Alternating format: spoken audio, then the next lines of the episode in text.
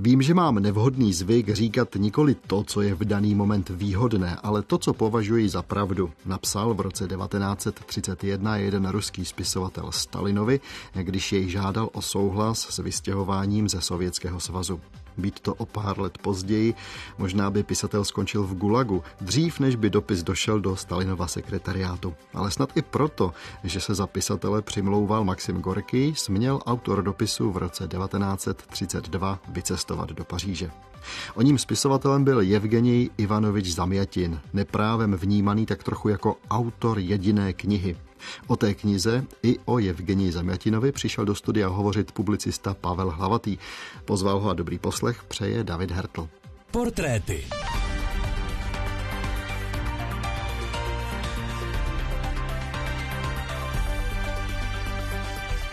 Pavla Hlavatého vítám, přeji hezký den. Dobrý den. Pavle, znám tvoji velkou knihovnu, napadá mě Zajmatinův román My, o kterém se dnes budeme asi hodně bavit. U nás vyšel v roce 1989. To bylo tvoje první seznámení nebo setkání s tímhle spisovatelem? No nikoliv, protože ten román u nás jednak vyšel ve 20. letech Poté vyšel v exilu v roce 1985, což bylo vydání, které jsem tedy ještě před listopadem 89 četl a pak vyšel po listopadu ještě, tuším dvakrát, minimálně možná třikrát. Máme připravený pořad o člověku, který je hodně zajímavý. Ukázka, kterou teď uslyšíte, je z knížky Ivany Ryčlové Ruské dilema. A je to vlastně povídání o tom, kým byl Evgenij Zamjatin. Evgenij Zamjatin se narodil 19. ledna 1884 v Lebeďani ve středním Rusku, v kraji proslaveném podvodníky, cikány, koňskými trhy a velmi jadrnou ruštinou. Otec byl pravoslavný duchovní, matka klavíristka. Vyrůstal obklopen hudbou a ruskou duchovní tradicí. Po absolvování gymnázia se zapsal na Petrohradský polytechnický institut a jako specializaci si vybral stavbu lodí. Nové prostředí, tolik odlišné od toho, v němž vyrůstal, způsobilo, že se student techniky Zemjatin stává součástí petrohradského intelektuálního života a začíná se zajímat také o politiku. Když roku 1905 vypukne první ruská revoluce, Zemjatin si zapsal, co ho přivedlo do tábora nejradikálnější levice. Nebylo to snad ani tak kvůli politickému přesvědčení, jako proto, že přidat se k bolševikům znamenalo jít cestou největšího odporu. Hledal jsem vždycky to, co bylo nové, dobrodružné, nebezpečné. Jinak by byl život příliš chladný a prázdný. Revoluce mě krásně probudila. Cítil jsem něco silného, obrovského, vznešeného jako smršť, pro což zvednali člověk hlavu k nebi, stojí za to žít. A potom vězení. Kolik dobrého, kolik dobrého jsem v něm prožil. Nelze se ubránit dojmu, že jeho vztah k revoluci byl nepochybně díky mládí vztahem malého chlapce k něčemu, co ještě nikdy nepoznal a aniž si uvědomoval nebezpečnost této hračky, byl jí okouzlen. Pavle, co to znamenalo přidat se v roce 1905 do tábora nejradikálnější levice? Co tím Zamjatin myslel? Zamjatin byl členem sociálně demokratické strany a to té její bolševické frakce. Ta sociální demokracie tenkrát byla ještě jakoby v celku a bolševická frakce byla ta, z které se pak vyvinuli bolševici a Leninova a Stalinova strana. On v té ukázce říká, co krásných a dobrých věcí prožil ve vězení, tak si pojďme ještě znovu ocitovat z knížky Ivany Ryčlové takový zážitek, který možná z pohledu pozdějšího Sovětského svazu je téměř neuvěřitelný. Při zatčení v prosinci 1905 měl velké štěstí. Během osobní prohlídky, která byla běžnou procedurou před výslechem, se náhodou odstl u okna a ve světle lampy spatřil na ulici známé tváře. V příhodný okamžik se mu podařilo po otevřeným oknem vyhodit papírek se vzkazem, aby z jeho bytu odstranili všechno, co by mohlo být dáno do souvislosti s jeho revoluční činností. Policie při prohlídce bytu tedy nic podezřelého neobjevila a proto mohl mít Zamjatin na krátké období, kdy byl zbaven osobní svobody, příjemné vzpomínky. V samostatné cele se z dlouhé chvíle učil stenografovat, studoval angličtinu a psal verše. V porovnání s podmínkami, v nichž se pak nacházeli političtí odpůrci 20., 30. a dalších let, připomíná Zamjatinův pobyt ve vězení románovou fantazii. Na jaře 1906 byl propuštěn, vyhoštěn z Petrohradu a poslán domů do Lebeďani. Pavle, co znamenalo být v Rusku vypovězen? Byl to pro Zamjatina konec definitivní? Být vypovězen eh, znamenalo jisté riziko při návratu, někdy větší, někdy menší. On sám se vrátil a dál studoval, tedy je vidět, že to riziko nebylo tak velké. Možná bychom ještě měli zmínit, že byl v Oděse svědkem povstání na křižníku Potěmkin a stvárnil to ve velmi zajímavé povídce Tři dny. Dostudoval, dokončil školu. My jsme říkali, nebo v jedné z těch ukázek bylo, že se zabýval stavbou lodí, využil to své studium, tyhle znalosti. Zamětin patřil k těm, dalo by se říct, univerzálním osobnostem, že byl schopen fungovat jak v té humanitární oblasti, tak v té oblasti technické, čili on se skutečně stal tedy stavitelem lodí a možná by bylo zajímavé zmínit také, že se stal tedy aspirantem a vysokoškolským učitelem. To vše tedy v desátých letech. Přichází první světová válka, rok 1914. Tady mě napadají dvě zajímavé věci. Jednak je to soud, jak se dostal eh, Zamjatin k soudu? Co, v čem byl problém? Problém byl v jeho antimilitaristické novele Zapadákov, která byla skonfiskována, možná poznámka pod čarou taková dnes už v podstatě humorná. Když tato novela vyšla česky v roce 1970, tak i tehdy byla část nákladů skonfiskována. Ta novela je velmi zajímavá a v knihovně je běžně dostupná. A on tedy poté opouští Rusko a stává se stavitelem lodí ve Velké Británii. To je ta druhá věc, na kterou jsem se chtěl zeptat.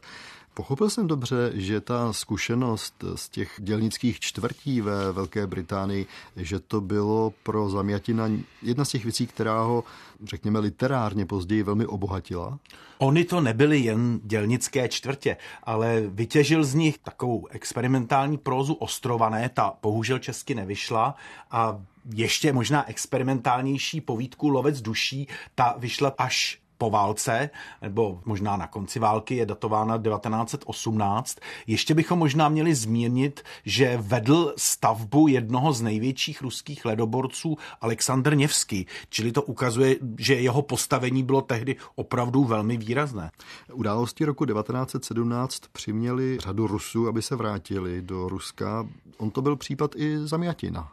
Přesně tak, on se na jednu stranu stal významnou osobností kulturního života v Petrohradu, účastnil se různých literárních i v širším významu kulturních akcí, ale co je velmi důležité zmínit, že skutečně, jelikož to nebyl konjunkturalista, tak poměrně záhy po roce 1917 z bolševické strany vystupuje, což ukazuje, že skutečně vždy šel tedy důsledně proti proudu.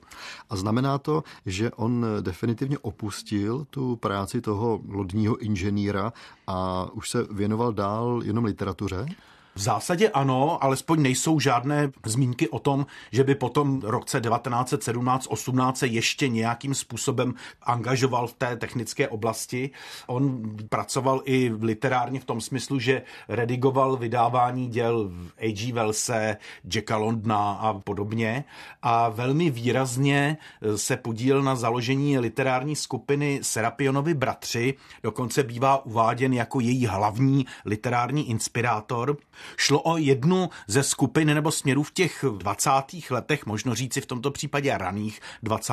letech, kdy v Rusku se otevřel obrovský prostor, který nebylo zatím úplně jasné, jakým způsobem bude využit. Byla tam obrovské množství různých almanachů, autorů a literárních skupin a takové to zužování toho prostoru, které pak vyústilo v tu nivelizaci 30.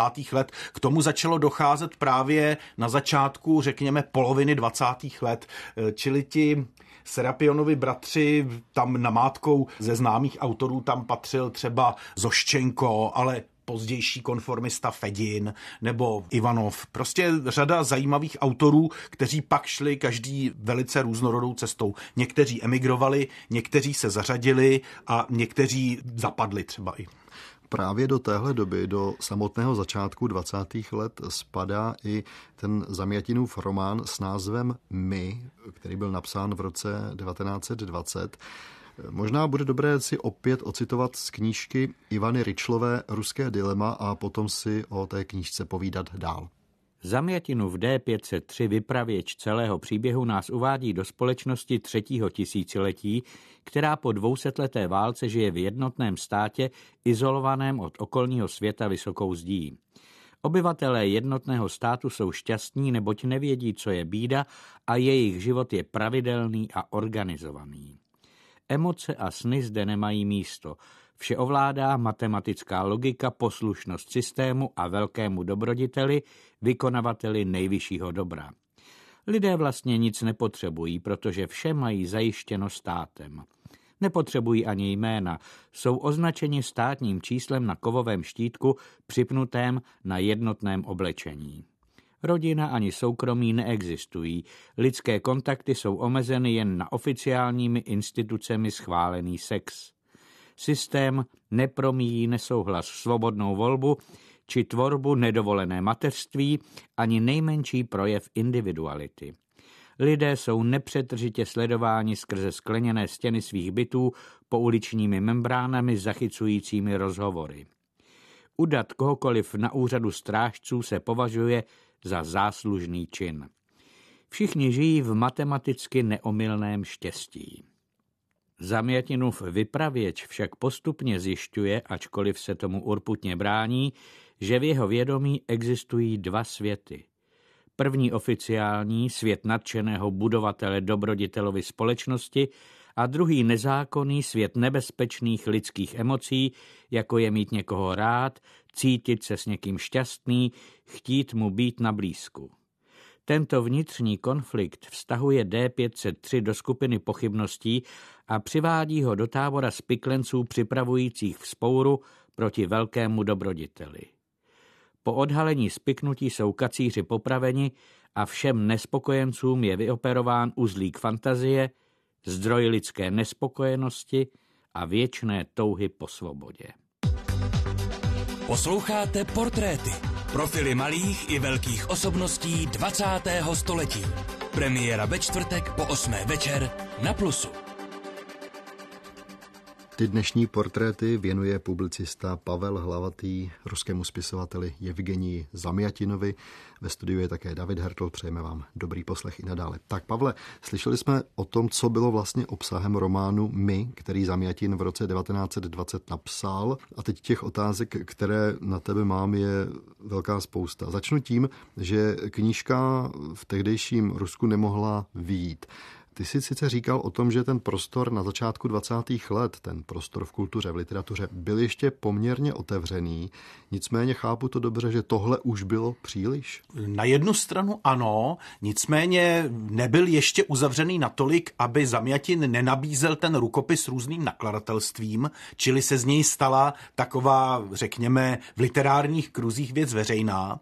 A pak je zajímavé, to je jedno z takových specifik ruské literatury, že Zamjatin Martin z něj na setkání se svými čtenáři veřejně četl. A vzhledem k tomu, že nebyl za to okamžitě uvězněn, tak vidíme, že přece jenom ta svoboda, která by v pozdější době byla zcela nemyslitelná, tak tam ještě nějaká byla. Takže chápu to dobře, že v Rusku ani později v Sovětském svazu dlouhá léta tahle knížka prostě nevyšla. Přesně tak, k tomu se asi dostaneme později, abychom to zařadili do správných časových souvislostí. Pojďme k tomu klidně hned. Kdy se vlastně poprvé čtenáři, tím pádem ve světě, ne v Rusku, dozvěděli o tom, že tenhle román existuje.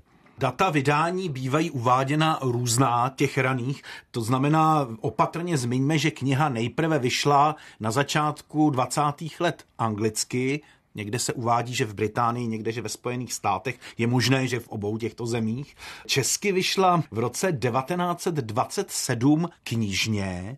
Předtím ovšem vycházela na pokračování v lidových novinách, což je docela takové kuriozní.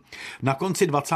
let ještě vyšla francouzsky, ale teď zmiňme jednu velmi důležitou věc, a sice to, že poprvé rusky byla publikována, tedy samozřejmě pouze v ukázkách, v roce 1927 v exilových novinách Volia Rasí, Vůle Ruska, v Praze a právě tyto ukázky způsobily tu kampaň proti Zamjatinovi. Nebyly to tedy otisky toho románu v jiných řečech, ale tyto vlastně, kdy se poprvé ruský čtenář, byť velmi složitou cestou, mohl k té knize dostat. Je pro nás trochu komické, že to vydání bylo kamuflováno, jako že jde o překlad češtiny. To známe z pozdější doby prostě. Pavle, tady docela zajímavá věc. Já když teďko skočím hodně do budoucnosti, Zamjatinovi, tak eh, my jsme na začátku říkali, že až v roce 1932 odchází ze Sovětského svazu. Ale mezi rokem 1920, kdy tu knihu napsal, mezi tou první polovinou 20. let, kdy postupně různě v zahraničí vychází, a mezi tím rokem 32 je pořád poměrně dlouhý čas. Co Zamjatin mohl v Sovětském svazu tehdy dělat? Mohl ještě vůbec něco publikovat? Publikoval tehdy své povídky, novely, literární črty, ale i určitou část své publicistiky a byl i velmi úspěšným dramatikem. Tam je možná vidět poprvé takový ten zlom, že jeho hry byly ve 20.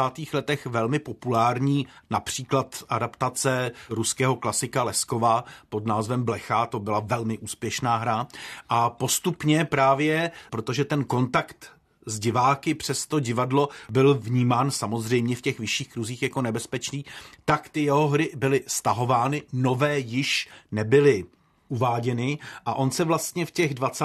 letech na jejich konci dostává do velké krize. Ještě bychom možná se měli vrátit k tomu románu My, který jsme opustili poměrně rychle. On se stal jednak velice zajímavým způsobem inspirací pro slavný Orwellův román 1984 a to skutečně inspirací přiznanou, neboť Orwell na Zamjatinovo My napsal recenzi, která se dokonce i dochovala, čili ta inspirace tam je. Uvádí se ještě, že samozřejmě ovlivnil Huxleyho konec civilizace, což je také slavná antiutopie. A tyto tři knihy bývají brány jako vlastně takové nejslavnější dystopie z 20. století. Je zajímavé, já jsem to už kam si psal, že se tam projevil Zamjatin místy jako takový skutečně prorok, protože když víme, že ten hlavní eh, hrdina se jmenuje D503 a když to porovnáme s tím, že v sovětských koncentračních táborech byli vězni označováni písmeno pomlčka trojčíslí, tak je to docela věc, z které mrazí. Ty si tady před chvílí říkal, jaké to bylo na přelomu 20. a 30. let, kdy Zamjatinovi stále více a více situace znemožňovala psát, uvádět nové hry, už nebylo možné vůbec. Dokonce jsem se někde dozvěděl, že bylo zakázáno půjčovat v knihovnách jeho starší knížky. To všechno nakonec Zamjatina přimělo k tomu, že v roce 1931 v červnu se obrátil na Stalina se žádostí o povolení výjezdu do zahraničí. Opět citujeme z knížky Ivany Ryčlové.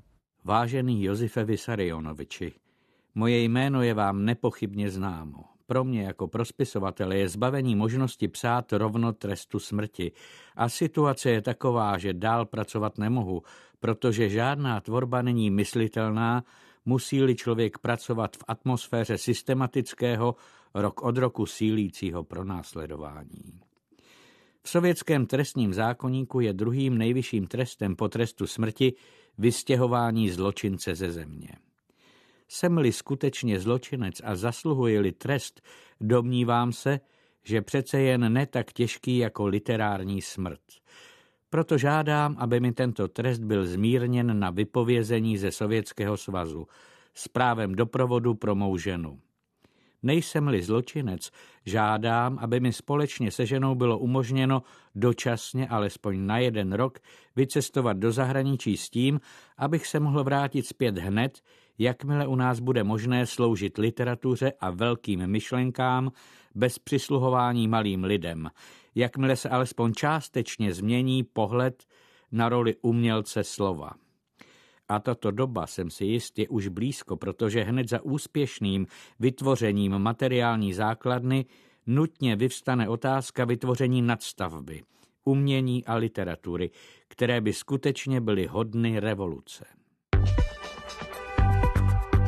Pavle, já jsem tady na začátku říkal, že možná Zamjatin uspěl bylo způsobeno i tím, že se za něj měl přimlouvat Maxim Gorky. Ty si ale při těch mých slovech kroutil hlavou. Víme o tom něco víc? Dodnes není zcela známé, jak to, že zrovna Evgení Zamjatin mohl opustit tehdejší sovětský svaz. Je to v kontextu naprosto ojedinělá záležitost. Třeba víme, že o to usiloval i slavný spisovatel Michail Bulgakov. Dokonce se se Zamjatinem radil ve chvíli, kdy už Zamjatin měl těsně před odjezdem. Nicméně jemu to povoleno nebylo ani nikomu jinému v té době. Je to něco naprosto ojedinělého.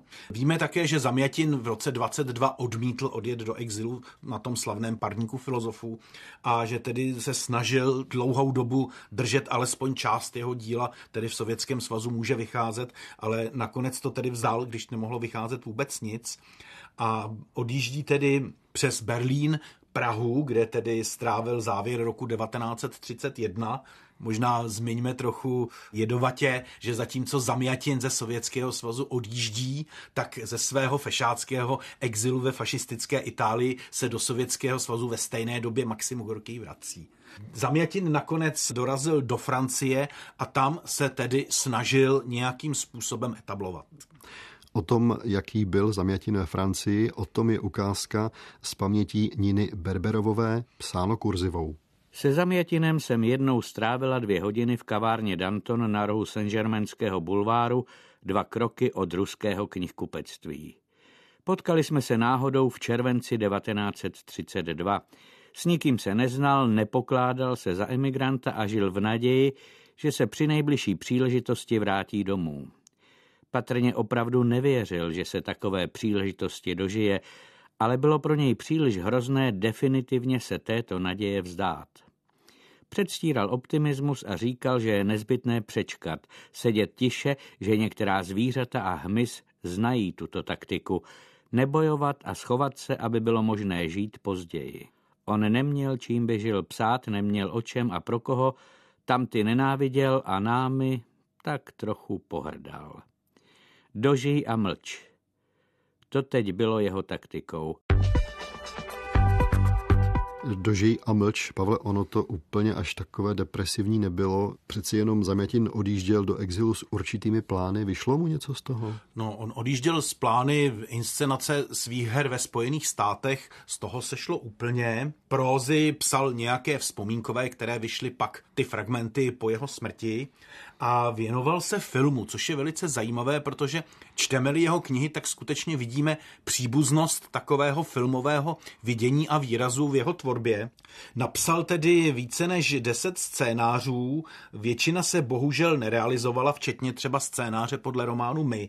Nicméně zas tak úplně špatně na tom nebyl, protože když adaptoval, opět paradox, Gorkého na dně, tak tento film byl vyhlášen za nejlepší francouzský film v roce 1936, čili vidíme, že nějaký úspěch byl. Můžeme spekulovat, co by se stalo, kdyby žil déle, jak by to dopadlo ve vztahu s válkou, to už ale jsou pouhé spekulace. Dvě zajímavá data, nebo možná tři. To první, Evgení Zamjatin, umírá 10. března 1937, bylo mu pouze 53 let. Téměř přesně 50 let po jeho smrti v roce 1987 poprvé vychází v Sovětském svazu román My, a v češtině v roce 89. Pavle, v tom roce 89 už jsme měli spoustu jiných starostí, tak já si vůbec nespomínám, že bych to tehdy zaregistroval. Byla to senzace pro československé čtenáře? Já myslím, že senzace to nebyla, nicméně jsme to registrovali. Já si pamatuju, že jsem i stál obligátní frontu ve čtvrtek na tu knihu. Říká na závěr Pavel Hlavatý. Pavle, díky a naslyšenou. Naslyšenou. Ukázky přečetl David Schneider, technicky spolupracoval mistr zvuku Josef Rezník a od mikrofonu se loučí David Hertl.